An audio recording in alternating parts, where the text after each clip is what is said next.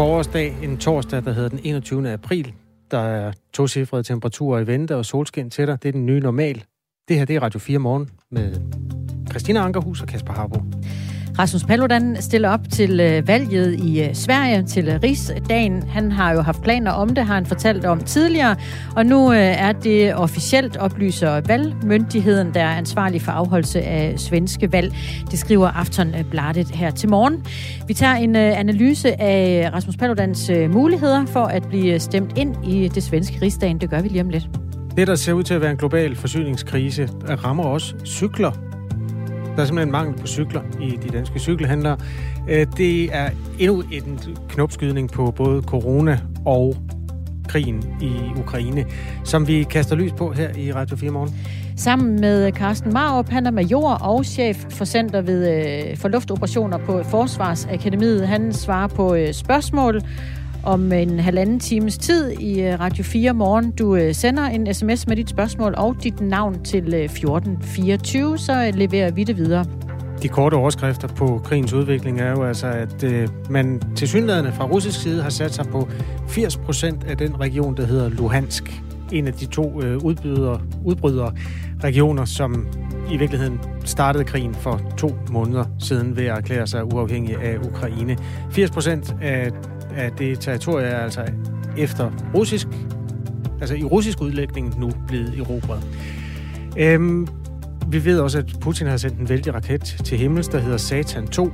Den slags kan også give anledning til spørgsmål, så du kan bare skrive allerede nu, så kaster vi mænd i spørg om krigen. Bare navnet giver gåsehud. Ja. Satan 2. Den svære toer. Øh, vi skal selvfølgelig også se på det franske valg, som er lige om hjørnet, og så er det CO2-afgiftens aftryk på det danske erhvervslivs mulighed for at øh, overleve i trængte tider. Alt det og meget mere i Radio 4 morgen. Klokken er 7 minutter over 7. Og så skal vi vist også have ryddet op i drøbtesten, for den lancerede du før nyhederne. Det gjorde jeg, og øh, jeg elsker den allerede. Altså drøbtesten, du kan bruge hjemme i øh, køkkenet, hvis du øh, står med en konservesdåse, eventuelt med lidt makrelrester i, og tænker, er den nu ren nok til at blive smidt ud i, mit, i min affaldsspand til konserves? Du afgør det ved at tage dåsen over dit hoved og vende den, og så hvis du får ja, makrel i hovedet, ja, så er den ikke ren nok. Øh, drøber det ikke, ja, så er den fin. Den gamle lektor har reageret på det på øh, sms'en og skriver, at øh, drøbtesten det er da et gammelt murtræk for at bestemme den korrekte konsistens af mørtel. Op på murskeen med den friskblandede mørtel, og så øh, får du en øh, skefuld i hovedet, ja, så er blandingen for tynd. Eller også er den ikke rørt nok. Altså, så har pulveret ikke optaget nok af vandet. Hvad ved du om det? Jamen, jeg har sat tusindvis af fliser op. Det er jo, øh, jeg er en gammel, jeg holder meget af mørtel og fliseklip. Der er også post fra vores lytter Steve. Altså det her, det udspringer jo af affaldssorteringen, som er ved at blive implementeret i en hel masse kommuner. Vi skal sortere vores affald i ni forskellige fraktioner, blandt andet madrester. Steve han skriver, når I taler med nogen om det, kan I så ikke spørge, hvorfor man bruger almindelige affaldssække til madrester? Det er jo. et super spørgsmål. Det, det på bloggen med det. Jamen, der, er, der er mange dilemmaer i det der affaldssortering. Altså, alene det, at man bruger varmt vand til at skylle en dåse øh, en konservesdåse af, ikke? Der er sådan jo, jo. En, et CO2-aftryk, mm. som peger i den modsatte retning af at redde verden. Men lad os nu holde os på sporet, fordi vi har ikke nogen kilder legnet op til den side af historien i dag, men ja, vi hører gerne fra dig, hvis du har holdninger eller erfaringer eller input til det. 9 minutter over syv. Godmorgen. Rasmus øh, Paludan stiller op til valget i det svenske Rigsdagen. Det øh, er offentliggjort nu, det oplyser valgmyndigheden. Det er dem, der er ansvarlige for afholdelse af svenske valg, og det har de øh, sagt til det svenske medie Aftonbladet. Lars Hovbakke Sørensen, lektor i samfundsvidenskab ved Professionshøjskolen Absalon med speciale i nordisk politik. Godmorgen. Godmorgen. I Danmark, der fik Rasmus Paludans parti Stram Kurs 63.537 stemmer, da de øh, stillede op ved valget sidste gang. Det svarer til 1,8 procent af de øh, stemmeberettigede, eller dem, der stemte. Spærregrænsen ligger øh, typisk på de 2 procent i Danmark, og dermed var Stram Kurs og Rasmus Paludan ganske tæt på at komme ind i Folketinget.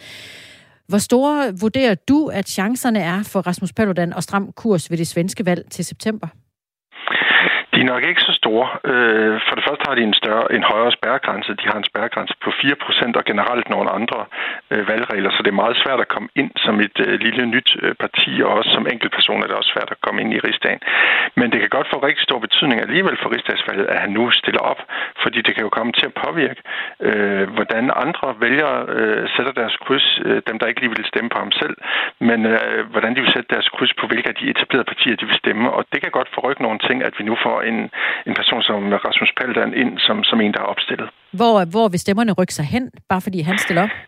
Ja, men altså, man har jo haft en meget betændt debat om udlændingepolitikken i, i Sverige gennem mange år, og nogle meget skarpe fronter med nogle partier, der har sådan været meget politisk korrekte og slet ikke har ville overhovedet diskutere stram udlændingepolitik, og så nogen, der synes, at, at øh, jamen, nu skulle man til at stramme op, og det har jo blandt andet været Sverigedemokraterne. Og alene det, at fokus flytter over på øh, udlændingepolitikken, efter det i nogen øh, tid her i de seneste øh, par måneder har været meget på spørgsmålet om NATO-medlemskab i forbindelse med krigen i Ukraine, jamen det vil gøre, at der bliver mere fokus på øh, på øh, simpelthen udlændingedebatten. Øh, og det kan jo godt være noget, der kan gavne øh, Sverigedemokraterne, at Rasmus Paludan så på den måde går ind i det og bliver ved med at være en, en aktiv spiller. Det kan få nogen til at stemme på dem, men det kan også få nogen til som modreaktion øh, på Rasmus Paludan at gå over og stemme på nogle af de partier, der er mest hårdnakket imod en stram udlændingepolitik. For eksempel Centerpartiet, som er et af de partier, der svarer til de radikale herhjemme, som virkelig som tager afstand fra den her hårde tone i debatten.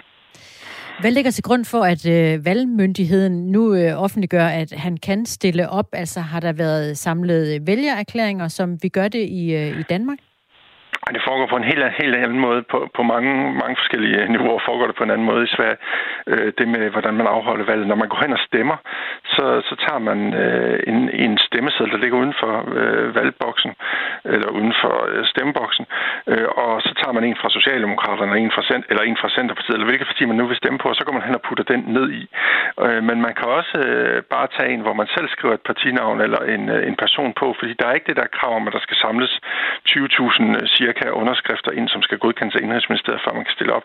Derfor er der altid et virvar af små, bitte partier og enkeltpersoner, der, der prøver at stille op, men som jo aldrig får nogen stemmer øh, af, af betydning.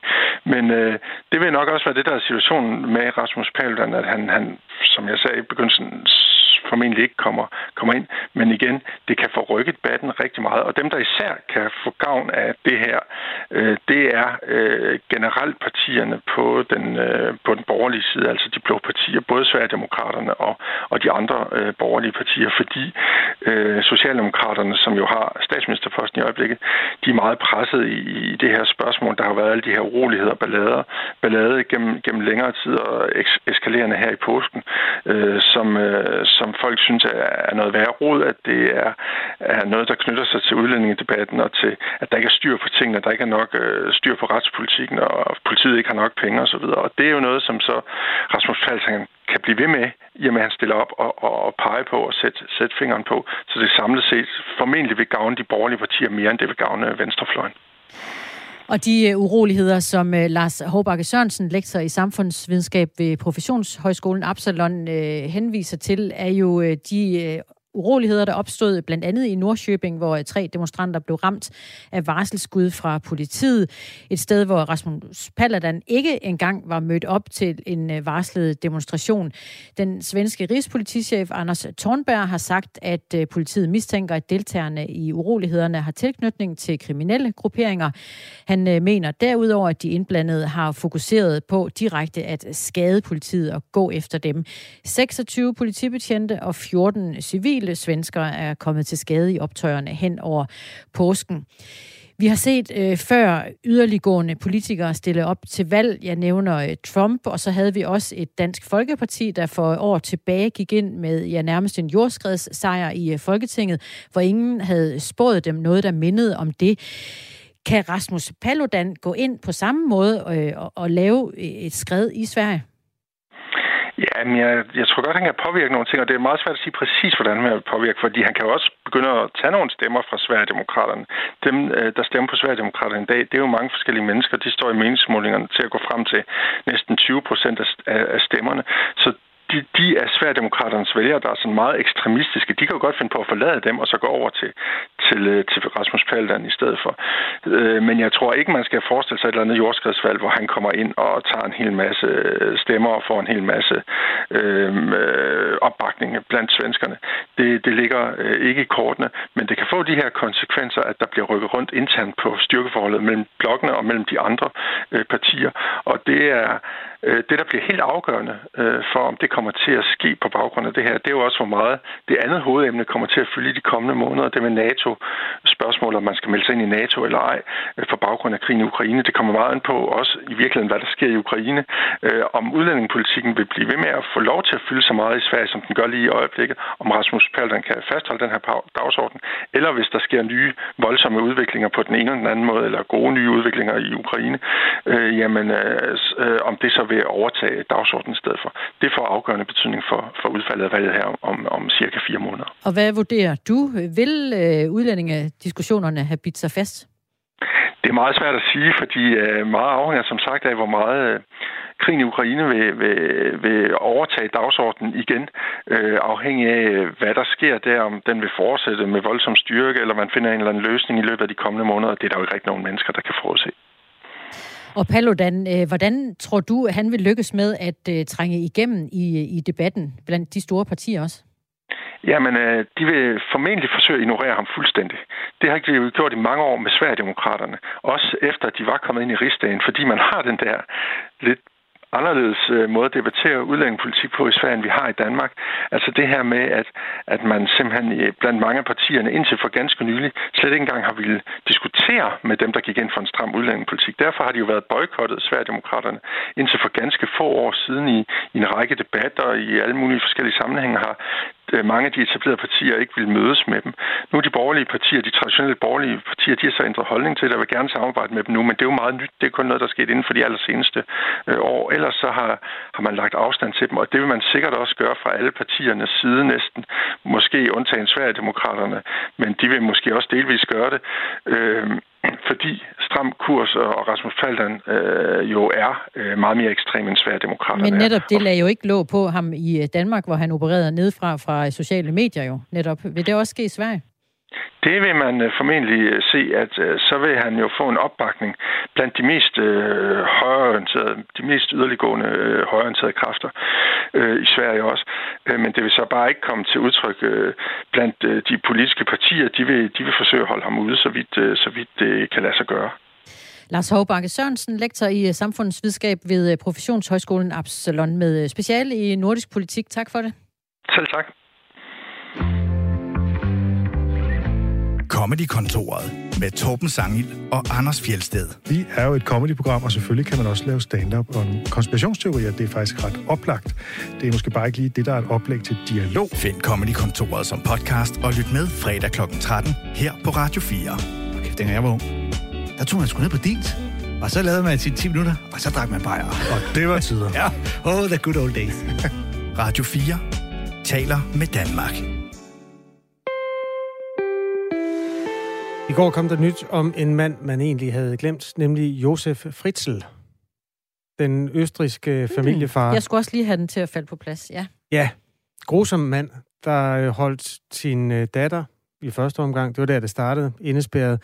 Siden fik han børn, hele syv faktisk, med den her indespærrede datter, som boede i en, et fangekælder, som han simpelthen havde bygget under sit eget hus. Josef Fritzl var syg i hovedet, øh, noget man frem til, da man i første omgang opdagede, hvad han havde foretaget sig. Øh, det var i 2009, altså 13 år siden nu, at han fik sin dom. Det var, han blev dømt for incest, voldtægt, afpresning, indespæring, slaveri og uaccept manddrab på en øh, nyfødt søn, som øh, den her, altså som hans datter ja. havde født. Øhm, I kælderen. Ja. Drengen var syg, og havde brug for et lægehjælp. Det gad øh, Josef ikke lige, at der kom en læge forbi og så, hvad der foregik. Derfor døde drengen, og det blev han altså dømt for uagtsomt manddrab også der. En tillægsdom oven i en enorm øh, hård dom i forvejen. Det nye er, at han øh, skal i almindeligt fængsel nu.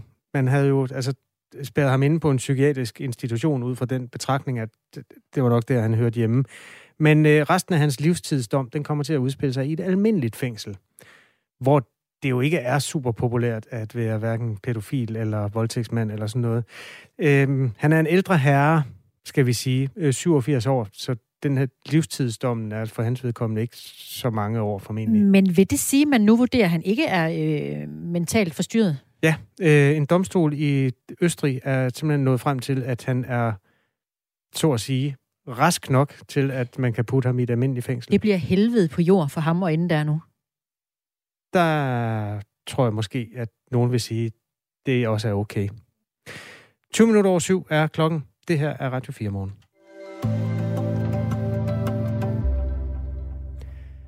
Vejret indbyder til cykelture, og det er højsæson for at øh, købe cykler. Men hvis du skal ud og købe en, så kan du godt forberede dig på lang leveringstid og lidt højere priser end bare for to år siden. Den historie er en udløber af den store forsyningskrise, der både kommer af corona og krig. Tidligere på morgen talte vi med Carsten Hansen, som er formand for Danske Cykelhandlere. Han har også selv en cykelbutik, der hedder Carstens Cykler, som ligger i Åben Rå. Hvis man kommer ind i en butik og siger, jeg vil gerne have den og den model, den skal være den og den farve, den og den størrelse, og det er kun den, jeg vil have. Jeg vil ikke have noget andet. Så kan det så klart godt være lidt, lidt problematisk, og så kan det godt være helt op til omkring 10 måneders ventetid på sådan en cykel. Vi har sendt vores reporter, anne Sofie Felt, i en anden butik, der hedder Rovi Cykler. Den ligger i Aarhus. Og øh, hun talte med ejer Thomas Amenstorp for at finde ud af, hvad de her meget lange leveringstider og også højere priser betyder for dels butikkerne, men også for dens kunder. Hej, er dig der, Thomas? Ja. Hej, Anne-Sophie. Hej, Anne-Sophie. Øhm, hvordan mærker du, at der er mangel på cykler lige nu? Jamen, vi får øh, simpelthen ikke øh, cykler nok hjem, vi får ikke varer nok hjem, og det gælder alt fra dæk og slanger til kæder, kranse og, og hvad det ellers mangler. Øhm, de kan simpelthen ikke levere det, der bliver efterspurgt i øjeblikket. Øh, og det er råvaremangel og mangel på alt, lige fra stel til tips og hvad det ellers for at findes på en cykel. Så det er, det er ren kaos. Øhm, det er meget, meget svært at, at manøvrere i, og, og man skal finde alternativer til de øh, kendte mærkevarer for at have hylder nok på, øh, på hvad skal man sige, eller varer nok på hylderne, ikke også? Ja. Altså, hvad er konsekvenserne for din forretning af med, at øh, der er nogle ting, I simpelthen har svært ved at få hjem? Konsekvenserne i yderste instans kan blive, at vi simpelthen ikke kan levere cykler nok til den efterspørgsel, der er. Øh, I øjeblikket hvor vi cykler jævnligt, men ikke nok i forhold til, hvad der bliver solgt. Så er spørgsmålet, om vi får de rigtige varer hjem i forhold til det, som folk de gerne vil have, og det vil kun tiden vise. Så, øh, så svaret på spørgsmålet er, at i yderste konsekvens, så kan det betyde øh, nedgang i omsætningen. Men øh, lad os nu prøve at se, om ikke det lykkes alligevel det hele. Altså, hvad, hvad betyder det for de kunder, der gerne vil ind og have sig en, en ny cykel, når de kommer herind? Altså, er de har problemer med at få leveret nogle varer? Uh, rent konkret så betyder det det, at hvis en kunde hjemmefra har udset sig en specifik cykel, og den cykel ikke er her, jamen så vil det være hensigtsmæssigt at blive skrevet op til den, altså simpelthen få cyklen bestilt. Uh, hvis ikke den er i ordre, jamen, så får kunden ikke cyklen i indeværende år. Vi har eksempler på ventetider på øh, 3 til både 9 og 12 måneder øh, i yderste instans. Så, så det kan altså godt øh, trække lidt ud. Så har man ambition om, at man gerne vil have en ny og helt bestemt cykelmodel, så øh, ser jeg få en bestilt for, for kundernes egen skyld. Hvad med priserne? Stiger de også, fordi at der er mangel? Indtil videre har der været prisstigninger moderat. Det meste af det har været ramt af, af fragtrater, som har været øh, kraftigt stigende, og øh, det vil både vores branche og alle mulige andre brancher være ramt af i øh, mange sæsoner fremover, indtil at man ligesom får flyttet lidt produktion til Europa igen, så vi ikke er så afhængige af, af Asien. Okay, men hvis du skal se på det her med priserne, altså øh, hvor meget ekstra er der, er der lagt oven på en cykel sådan typisk? Det er meget forskelligt, afhængig af hvem øh, leverandøren er. Øh, jeg vil sige, det dem, der har den mindste stigning, uden at skulle nævne nogle navne, øh, der snakker vi 2-3 procent. Dem, der har de øh, højeste stigninger, snakker vi stigninger helt op til 17-18 procent. Øh, vi kan se, at det, der er ren kinesisk, øh, taiwanesisk produceret, har fået markant større stigninger end det, der kommer fra Centraleuropa. Hvordan ser udsigterne ud? Hvornår begynder det at nærme sig et lavere prisniveau igen? Altså har du nogen idé om det?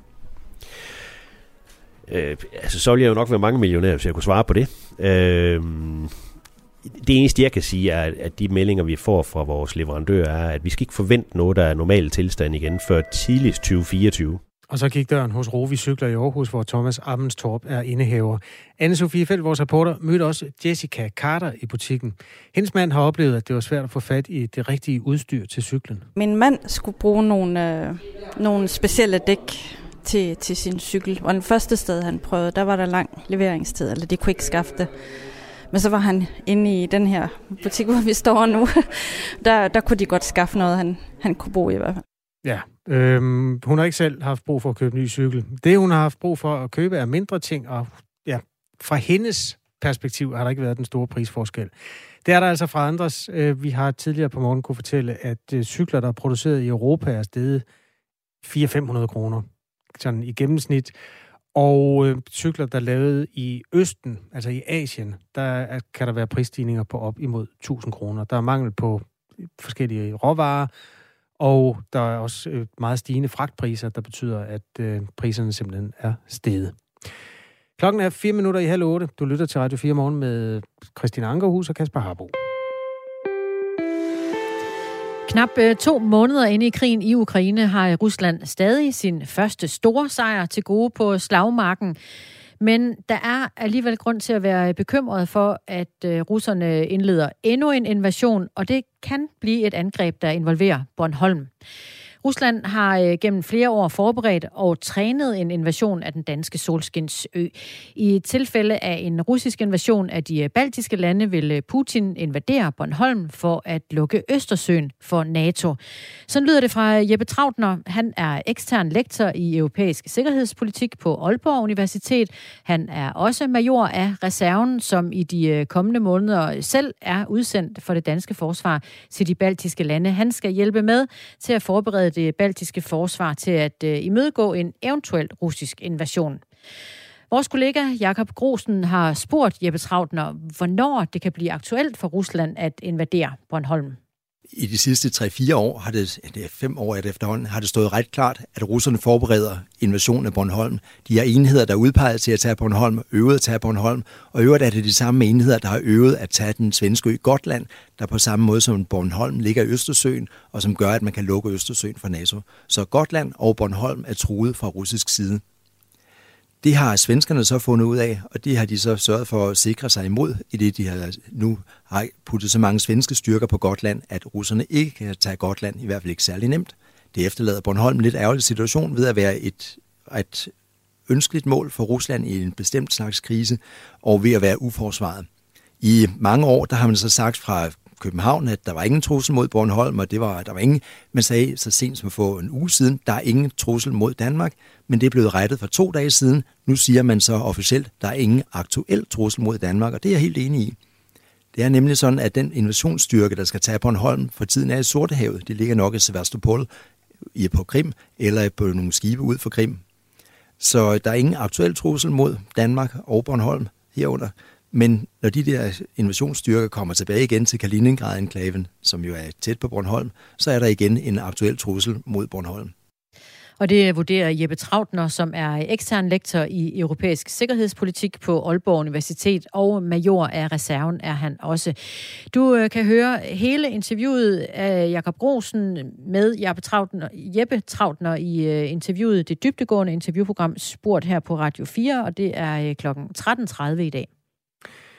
Det er sådan, at den krig, der udspiller sig i det østlige Ukraine, er PT har udviklet sig sådan til en, eller ser ud til at være sådan den første regulære russiske triumf. I hvert fald sidder man i øjeblikket, ifølge russiske meldinger, på 80 procent af den region, der hedder Luhansk, som var en af de to udbredere regioner, der startede krigen for omkring to måneder siden. Det er den nyeste udvikling foruden, øh, altså foruden det, der sker på landjorden, også involverer en meget stor raket, der hedder Satan 2, som blev sendt til himmels fra øh, russisk øh, territorie i går.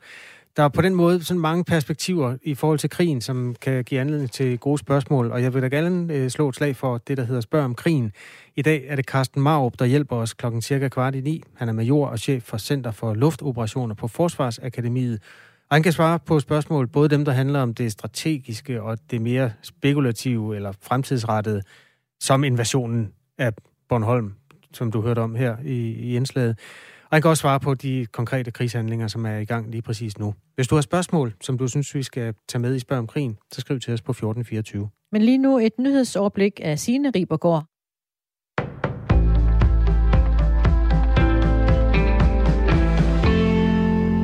Biskopperne i Lolland Falster, Viborg, Roskilde, København og Ribe blander sig i debatten omkring et muligt modtagscenter til flygtninge i det afrikanske land Rwanda.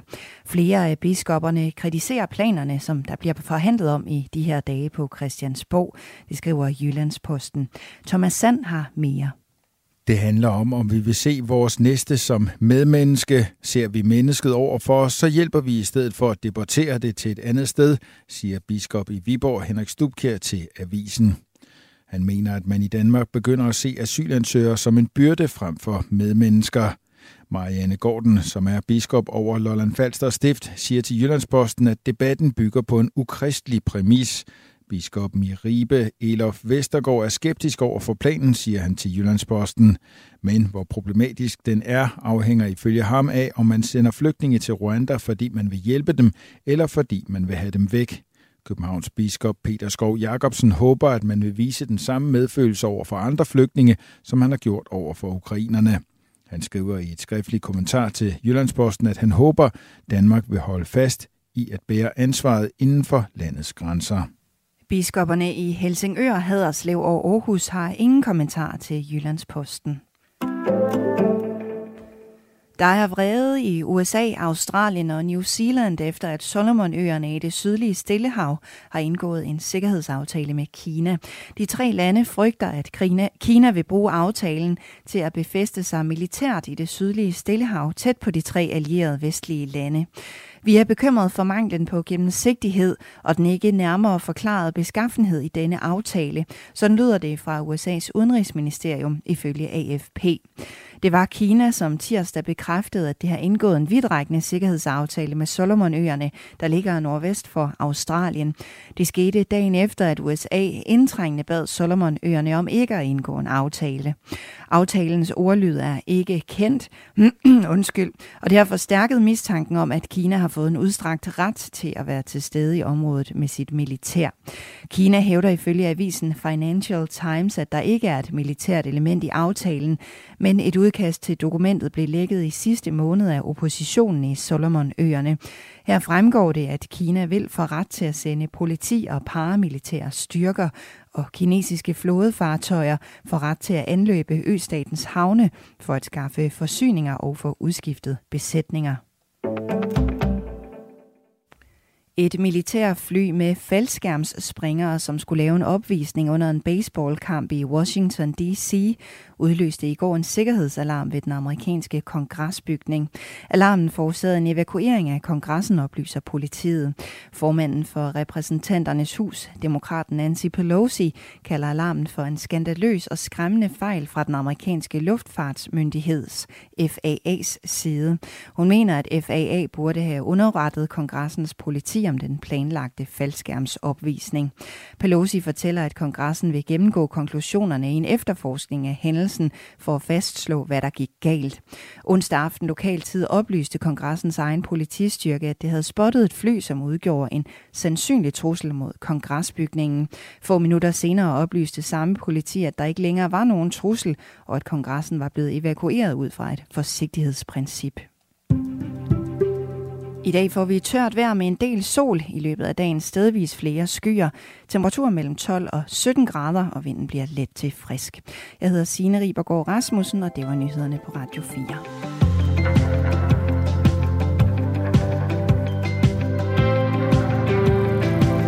Godmorgen. Det skal være dyre for virksomheder at udlede CO2, står klart efter, at regeringen i går præsenterede sit udspil til en grøn skattereform. De virksomheder, der udleder mest, skal betale mindre i CO2-afgift. Hvorfor det, tænker nogen. Og øh, vi får svaret om cirka 12 minutter, når vi skal tale med Troels Ravn, der skal det ordfører for Socialdemokraterne. I aftes tunede millioner af franske vælgere ind på øh, en stort anlagt debat mellem Emmanuel Macron og Marine Le Pen. De, øh, den tre timer lange tv-duel blev øh, kaldt den afgørende duel inden valget på søndag. Derfor gik begge kandidater også efter struben på hinanden. Blandt andet øh, anklagede Macron Le Pen for at være afhængig af den russiske præsident Vladimir Putin. Lad os høre et uh, klip fra debatten i går. Vous dépendez du pouvoir russe et que vous dépendez de monsieur Poutine. Parce que quelques mois après avoir dit cela, Madame Le Pen, vous avez contracté un prêt en 2015 auprès d'une banque russe, qui sont impliqués d'ailleurs ensuite dans la guerre euh, en Syrie. C'est ça le problème, Madame Le Pen. Du øh, læner dig op af russisk energi og Vladimir Putin. Du øh, forhandlede blandt andet et lån på plads i øh, 2015 med en russisk bank, og den bank og andre russiske spillere bidrog til krigen i Syrien. Det er altså et kæmpe problem, lød kritikken fra Macron. 59 procent af seerne fandt Emmanuel Macron mere overbevisende end udfordreren Marine Le Pen efter aftens tv-debat i Frankrig. Det viser en måling lavet for øh, øh, BFM TV. Europakorrespondent Mads Anneberg så øh, debatten sammen med to franske vælgere. Hvor foregik det henne, Mads? Godmorgen, øh, først og fremmest. Øh, jamen altså, jeg var øh, ude at se øh, den her debat så langt fra Élysée-palæet, som man nærmest kan komme, i hvert fald rent mentalt. Jeg var blevet inviteret til valgdebat og krep i øvrigt hos et fransk ægtepar, Katarina og Jan, som bor langt, langt ude på landet i Normandiet, i sådan en lille kommune med 140 indbyggere. Og de beskriver det selv som ja, den glemte del af Frankrig, altså et sted, hvor de konsekvent bliver overset af politikerne i Paris. De har hverken offentlig transport, eller læger, eller mobiltækning for den sags skyld. Og øh, man kan sige, det viser sig jo, at jo længere væk en fransk mand bor fra en togstation, jo mere sandsynligt er det, øh, sådan i grov træk, at vedkommende stemmer på Marine Le Pen. Og man kan se, at hun konsekvent vinder de her øh, små kommuner i, i Frankrig. Men øh, Katarina og Jan, som jeg var ude at besøge, de vil egentlig faktisk hverken have Macron eller Le Pen som deres øh, præsident, hvilket jo også nærmest er blevet lidt en overskrift i, i det her præsidentvalg. Der er altså kun øh, tre dage til øh, franskmændene skal afsted og stemme. Valget står mellem Macron og øh, Marine Le Pen, udfordreren fra den yderste højrefløj, og så den nuværende præsident. Debatten i aftes var den eneste debat, som kommer til at foregå på den her måde mellem de øh, to kandidater, og efter debatten, ja, så mener 6 ud af 10, at øh, Macron klarede sig bedst under debatten. Hvordan oplevede du duellen? Jamen altså, øh, helt på samme måde. Øh, jeg synes, Macron han var på mærkerne, han var ekstremt øh, velforberedt, og øh, altså, tørrede decideret gulv med Marine Le Pen i den runde, der handlede om udenrigspolitik, ikke mindst, hvor han jo, øh, som vi også kunne høre i klippet her, blev ved med at komme ind på hendes forbindelser til Rusland, og det her famøse lån, som Le Pens parti har hos en russisk bank, øh, som har forbindelse til den politiske elite i, i Rusland. Og han siger på et tidspunkt, hvis du bliver præsident og skal forhandle med russerne, jamen så vil du ikke komme til at sidde over for et andet land, men over for din bankmand. Mm. Og Marine Le Pen må jo have vidst, at det her ville komme op, men hun havde simpelthen ikke rigtig noget godt svar på det. Og øh, derudover så formåede Macron også flere gange at udstille nogle ting i hendes program, som simpelthen ikke rigtig øh, hænger sammen. Det er jo nærmest lige ved at komme lidt over i sådan en form for arrogant øh, omgang øh, Macron-splaining, som han jo nogle gange godt kan, kan have tendens til, men han formåede sådan, øh, trods alt lige at lægge dem op på sig selv til sidst. Øhm, og så vil jeg bare sige, at Le Pen havde jo en gylden chance for at, at komme ind og holde Macron til ansvar for de ting, han har gjort i sine fem år som præsident. Den store utilfredshed, der er med ham i nogle dele af befolkningen. Men det formåede hun ikke rigtig at gøre, øh, i hvert fald ikke i en grad, så Macron kom på øh, glat is. Forsøgte hun øhm, på det? Franske, Ja, det forsøgte hun da på øh, øh, masser af gange, øh, men det var ligesom om, at hun ikke rigtig kunne få det til at, at bide på, øh, på, på Macron. Han, han havde, han havde øh, forberedt sig på de ting, som hun ville kritisere, sig, øh, kritisere ham for. Og øh, det franske ægtepar, jeg sad og, og så debatten her sammen med, var heller ikke rigtig i tvivl om, hvem der kom bedst ud af duellen. Vi kan lige prøve at høre dem her. Alors pour moi, Emmanuel Macron était plus en forme euh, aujourd'hui. Euh, Marine Le Pen a réussi à placer quelques bons mots, mais euh, Emmanuel Macron était plus énergique et il maîtrisait mieux les dossiers. Uh, Emmanuel Macron won, yes. He was better. Mads, hvad, hvad er det, de siger, Katarina og Jan? Ja, men altså, de siger øh, dybest set, at øh, Emmanuel Macron, han, han vandt den her duel. Han var øh, mest i form, han var øh, den, der var bedst inde i, i stoffet, og at... Øh, øh, øh, hvad kan man sige, Marine Le Pen fik øh, en gang imellem lige sat et par gode stød ind, men, øh, men i, i, i store træk, så var det Macron, der, der løb med sejren for dem. Debatten øh, mellem de to præsidentkandidater i går, du har sat lidt ord på, men alligevel substansen i det. Hvem har bedst fat? øh, i, i vælgerne, eller hvad? Ja, men sådan i, i, øh, i det, de vil. Altså, hvem, hvem gør det bedst?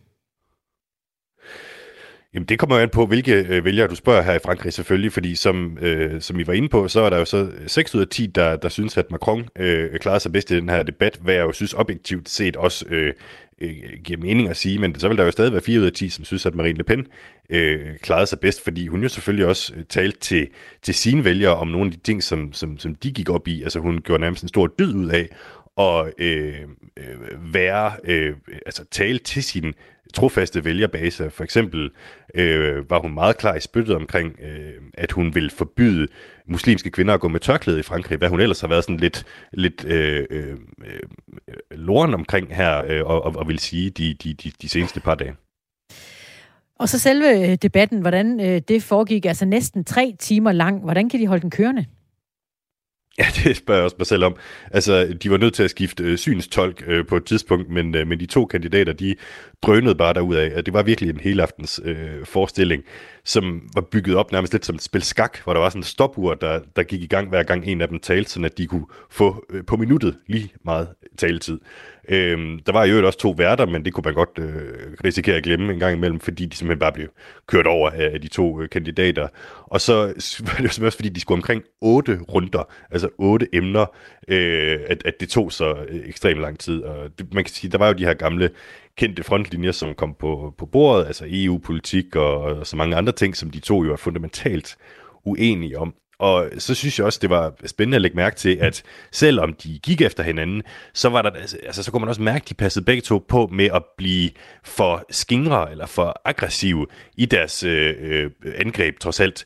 Øh, der er jo sådan en øh, ekstremt fascinerende historie om debatten for fem år siden, hvor Macron fik øh, luret Marine Le Pen til simpelthen at være ekstremt aggressiv i sin, øh, i sin fremtoning, fordi han havde, han havde sagt, at han kunne overveje at simpelthen forlade lokalet, hvis hun ville være for aggressiv. Og det gik hun jo bare selvfølgelig benhårdt efter, men i stedet for at forlade lokalet, så sad han bare helt rolig og præsidentielt, kunne man sige, og, og tog imod hendes, øh, hendes angreb. Så man kan sige, det er jo også noget om, hvordan øh, kandidaterne ligesom agerer, som, som betyder noget for, hvad, altså, hvad, hvad, hvad folk går, går derfra med af, af indtryk om, hvem var egentlig bedst, hvem skal lede mit land de næste fem år. Og hvad mente de så om det, de to vælgere, som øh, du øh, så debatten sammen med, altså der et sted langt ude på landet, hvor man øh, ofte føler sig øh, forglemt af præsidenten og det offentlige øvrigt?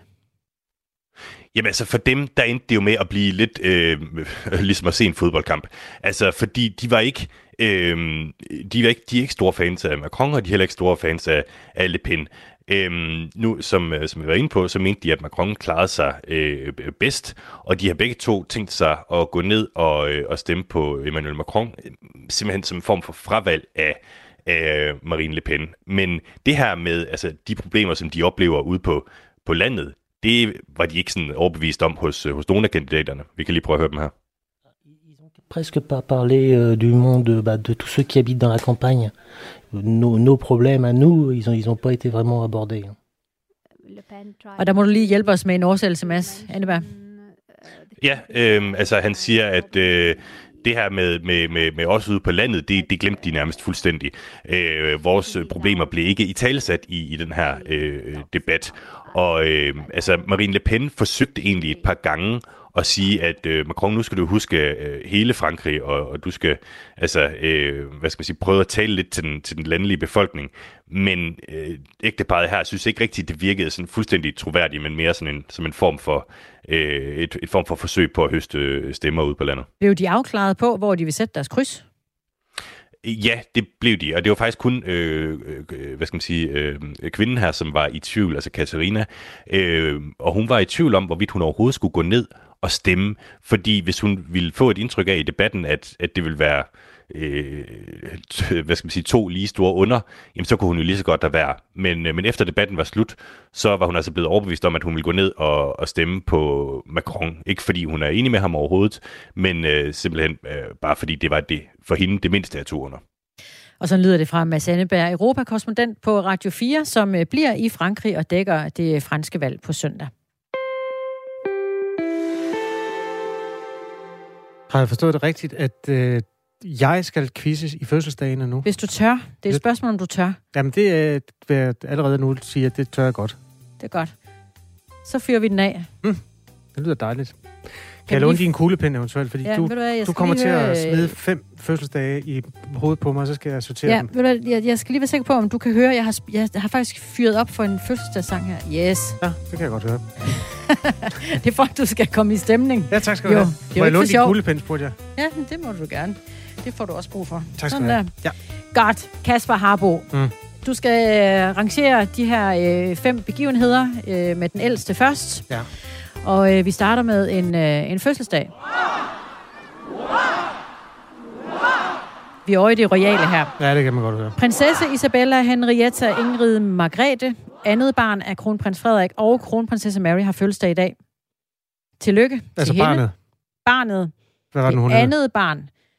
Det andet barn. Isabella, Isabella, Henrietta, ja, ja. Ingrid stop. Margrethe. Ja, modtaget. Ja, og så godt. har hun ikke flere navn. Har fødselsdag i dag. Ja, godt. Så skal vi til Brasil. Du må godt føle den. På denne dato indvis øh, Brasilia som Brasiliens hovedstad og afløser dermed Rio de Janeiro. Nå, den der ja, Ja. by der. Ja, Yes. godt så. Lige knap så øh, festligt og øh, uden lyd, så øh, er det på denne dato, at Sri Lanka øh, oplevede voldsomme eksplosioner, et terrorangreb, en hel række af koordinerede bombeangreb øh, ramte hoteller, kirker øh, og en zoologisk have og et hus. God. Det Det var- den, har du taget den med i fødselsdagskvisten, Christine? Det har jeg, det har okay. jeg. Det er ikke Nå. festligt, men, Nej, men det er på datoen. Okay, Ja. godt. Til gengæld, så bliver det festligt. For det er en fødselsdag. Denne amerikanske sanger har fødselsdag i dag. I'm a wild child. Nå, eller noget Hvem er det nu, det er? Det er Iggy Pop. Nå ja. Ja. Wild Child. Jamen, han bliver jo tusind år. Ja, den kan du godt sætte øverst så. yes, Iggy Pop har fødselsdag. Tillykke til ham. Ja. Og så slutter vi af. Øh, Jeg kan godt for- fornemme, at jeg ikke helt er festlig nok i dag. Vi slutter nemlig i Kina på den øh, himmelske fredsplads. Åh. i centrale Beijing. Ja. Det er lyden af en lang række kampvogne, du hører her, der forsøger at fjerne 100.000 kinesiske studenter, der var samlet på pladsen lige nøjagtigt den dag i dag. Et øh, årstal, du skal gætte dig frem til. Ja. Jeg kan ikke gætte årstallet, men jeg tror godt, jeg kan gætte ræ- rækkefølgen på de fem den. øh, fødselsdage, ja. øh, der kommer der. Nu har jeg jo ikke en kuglepen til at notere. Du holder øje. Ja, øh, ja, jeg holder selv øje. Jeg vil sige, at den ældste af alle de ting der, det er den ældste af alle ting i hele verden og alle mennesker. Øh, Utroligt nok, det er simpelthen Iggy Pop. Det er fuldstændig jo korrekt. Omkring 70 eller Yes. noget, er han ikke det? det? Han er 75 i dag. Øh, på anden pladsen over de her fem øh, mærkedage vil jeg gerne indplacere Brasilia som Brasiliens ho- hovedstad. Det er rigtigt. Tak skal du have. Så vil jeg godt på tredjepladsen tage kampvognene og det der nedkæmpningen af studenteroprøret på den himmelske. Som heller ikke er spor hyggeligt, men du har fuldstændig ret. Det var en gang i slut 80'erne eller sådan noget. Det var i 89. Så skal vi hen til øhm, den dejlige royale fødselsdag, og Isabella, Ja. er hun 10-12 år eller sådan noget? Ja, du shinede lige et øjeblik. Hun bliver 15 år i dag. ja, det er det samme. Godt, tillykke til hende. Og så er desværre alt det grusomme, der skete i Sri Lanka. Lige nøjagtigt. Bingo, den herre har fået øh, fem rigtige i den rigtige rækkefølge. Sådan skal den bare skæres. Kasper Harbo, tillykke med det. Tusind tak. Det er meget sjældent, jeg får lov at være den, der bliver quizzet. Så det var en stor ære. Og fantastisk, at du lige klarede den. Jeg synes, jeg var svær ellers. Ja, det synes jeg ikke. Klokken er 7.48, og vi vender os nu mod et øh, politisk udspil, der kom i går, og som kommer til at sætte sit store aftryk på dansk erhvervsliv frem mod 2030. Sagen er den, at det skal være dyrere for virksomheder at øh, udlede CO2. Det står jo altså klart efter, at regeringen i går præsenterede sit udspil til den grønne skattereform. Konkret foreslår regeringen, at øh, virksomheder skal betale en CO2-afgift på 750 kroner per ton CO2, de udleder. Så bliver det kompliceret nu, fordi dem, der forurener mest, får faktisk en afgiftsrabat. Og det skyldes, at de i forvejen betaler for en del af den CO2, som de udleder gennem EU-kvoter. De vil så komme til at betale, altså over de 750 trods alt, der havner den på 1.125 kroner per ton CO2 og det er jo så afhængigt af, hvor mange af dem man udleder. Men bottom line, de virksomheder, der udleder mest CO2, skal betale mindst i CO2-afgifter med regeringens udspil til en ny skattereform. Det her, det skal vi belyse sammen med Troels Ravn, der er skatteordfører hos Socialdemokratiet. Godmorgen. Godmorgen. Hvorfor skal nogle virksomheder have en rabat på CO2-afgiften? Jamen, øh, det er sådan, at, at, at vi, vi sætter jo øh, 7 milliarder kroner af til en omstillingsfond, og øh, de 3 milliarder kroner øh, af de syv bruger vi til at fange og lagre CO2 for de virksomheder, der har svært ved at omstille deres produktion men på den måde kan reducere deres CO2-udledning betydeligt. Og så de 4 milliarder bruger vi til de virksomheder, som også udleder meget, så de kan få støtte til at omstille sig frem mod 2030. Og det er jo i virkeligheden det her, der er det helt centrale, at vi skal den grønne omstilling samtidig med, at, at vi kan bevare arbejdspladserne i, i, i Danmark, samtidig med, at vi kan bevare virksomhedernes øh, konkurrenceevne, sådan at vi undgår det, vi kalder lækage, sådan at vi undgår, at, at virksomhederne blot flytter deres produktion til, til udlandet. Vi har en ambition om, at, at vi skal en, en grøn produktion i Danmark, også for de virksomheder, der i dag forurener mest. Men altså, bottom line, de virksomheder, der forurener mest, skal betale mindst per ton CO2. Hvordan har du det med det? Jamen, øh, det er jo et udtryk for, at øh, der er nogle virksomheder, øh, der er mere konkurrenceudsatte end andre. Altså eksempelvis i, i medierne har Aalborg Portland jo været nævnt mange gange, siden at vi fremlagde det her øh, forslag. Og, og, og det er jo rigtigt, at der er nogle virksomheder, der i dag forurener mere end andre. Samtidig er de også konkurrenceudsatte, og altså risikerer, at hvis vi pålægger dem de samme afgifter, jamen så vil de kunne flytte produktionen til udlandet, og så vil vi miste arbejdspladser. Man kan jo sige, at den billigste måde at, at nå de her klimamål på, det vil være at, at lukke de her mest forurenende virksomheder. De, det synspunkt kan man godt have. Men, men det har regeringen ikke, og det strider jo i øvrigt også mod øh, den klimalov, som et stort flertal i Folketinget har vedtaget. Fordi det vi vil, vi vil udvikle vores virksomheder som grønne virksomheder, og så vil vi fastholde arbejdspladserne i Danmark. Men det er jo lidt en stråmand, Der er jo ikke nogen, der siger, at de skal lukkes. Det, det er i hvert fald, øh, kan man sige, en af de risici, man kunne kigge ind i, hvis ikke vi gør det her øh, på, på, på en, en klog måde. Og for lige at afslutte, i hvert fald i forhold til Aalborg Portland, vi tror på, at vi også i fremtiden skal kunne producere cement og tegl i Danmark. Vi skal bare kunne gøre det på en bæredygtig måde. Vi skal være et grønt øh, forgangsland. Og, og når du nu nævner en, en, en, en stråmand. Mm. Altså det, vi lægger os op af i det hele taget med vores øh, meget ambitiøse klimaudspil her omkring en grøn skattereform, det er jo det her ekspertudvalg, der har udarbejdet anbefalinger. Det er sådan set de anbefalinger, vi tager udgangspunkt i, blot med nogle tilføjelser. Vi gør det endnu mere ambitiøst. Vi har Troels Ravn med her, skatteordfører hos Socialdemokratiet, til at øh, be- belyse og stå på mål for nogle af de beslutninger, som øh, altså fører til, at man vil øh, hæve det, altså CO2-afgiften. Det bliver simpelthen dyrere for virksomheder at udlede CO2. Aalborg Portland er blevet nævnt, altså øh, cementfabrikken, der bruger mineralogiske processer, som det hedder. Der foreslår regeringen endnu en rabat. Øh, de skal betale 100 kroner per CO2. Øh, det betyder, at de virksomheder oven i kvoteprisen skal betale 850 kroner per ton CO2. Ifølge regeringens beregninger, så vil udspillet mindske udledningen af CO2 med 3,7 millioner ton frem mod 2030. Troels Ravn, hvis det er vigtigt, at virksomhederne ikke flytter deres arbejdspladser til udlandet, som du lige har sagt, at det er, hvorfor skal de virksomheder, der så i forvejen betaler en EU-kvoteafgift, overhovedet betale en CO2-afgift, kan man jo også spørge. Det bliver jo dyrere for dem at blive i Danmark, i stedet for at flytte til Rumænien, eller hvad man kunne finde på.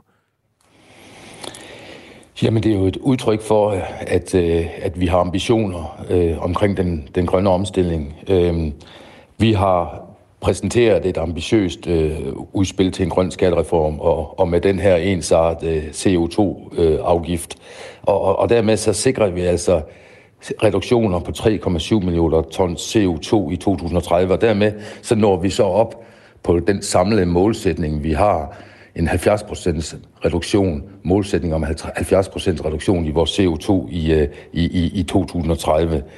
Øh, og det er jo det, Øh, når, når, når, når du så også igen øh, øh, nævner de øh, mineralogiske processer, mm. altså cement, tegl, metal og glas osv., jamen så har vi et, et, et, et særligt afsnit og, og kan man sige en særlig ambition i forhold til, til netop de virksomheder.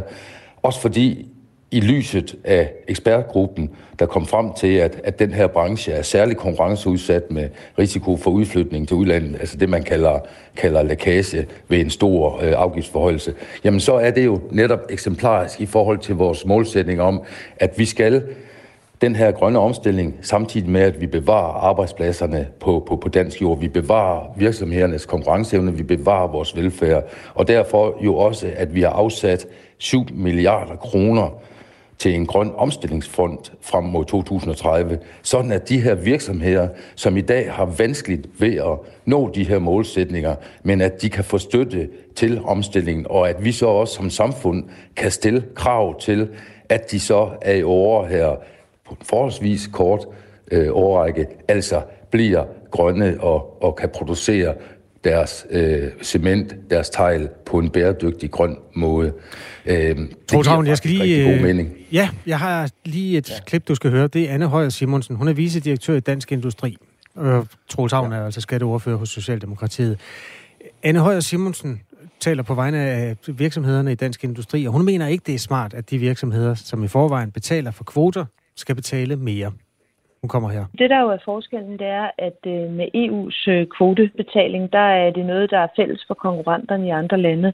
Med en dansk afgift, der er det noget, der ikke er fælles med konkurrenterne i andre lande. Og vi er jo, har jo selvfølgelig et skarpt blik for konkurrenceevnen, men også for, at vi ikke eksporterer vores klimaproblemer. Som udgangspunkt, så synes vi ikke, det er en god idé at lægge en øh, afgift ovenpå en afgift. Så vi synes egentlig, det er en urimelig dobbeltbeskatning. Troels Ravn, lad os blive på det med virksomhedernes konkurrenceevne. Altså hvis man har en mm. virksomhed i Danmark, så står man i en nu sværere situation i forhold til konkurrenterne. Fordi der er afgift med afgift på. Hvad siger du til det? Jamen det er rigtigt. Altså vi, vi har i Danmark øh, større ambitioner på området for den grønne omstilling af vores virksomheder, end, end, end man har øh, eksempelvis i EU. Altså vi ligger, vi ligger over EU's kvotehandelssystem. Mm. Det, det medgiver vi gerne. Og det, og det er nødvendigt for, altså den her afgift, øh, CO2, enhedsafgift, øh, er nødvendig for, at vi kan nå det mål, vi har øh, for, at i 2030 har vi en 70% reduktion af vores CO2. Vi, vi, vi når med, med, med, med det her forslag en reduktion på, på 3,7 millioner ton årligt øh, udledning CO2 og dermed når vi så det samlede, den samlede målsætning. Så, så det er rigtigt, øh, at, øh, at, at vi er ambitiøse. Men igen, jeg bliver nødt til at nævne endnu en gang, altså, at vi afsætter altså 7 milliarder kroner til en grøn omstillingsfond frem mod 2030, sådan at virksomhederne altså også kan få kontant hjælp og støtte til omstillingen. En af dem, der får brug for det, er Jes Bjerregaard. Han er koncernchef i den virksomhed, der hedder Triple Nine, der blandt andet ligger i øh, altså i Nordvestjylland, og producerer fiskemel og fiskeolie. De betaler i forvejen for kvoter, men med den nye CO2-afgift vil det give en ekstra regning, som i et forløbet estimat kommer til at løbe op i 50 millioner kroner for denne her virksomhed. Og det kan få store konsekvenser, siger Jes Bjergård.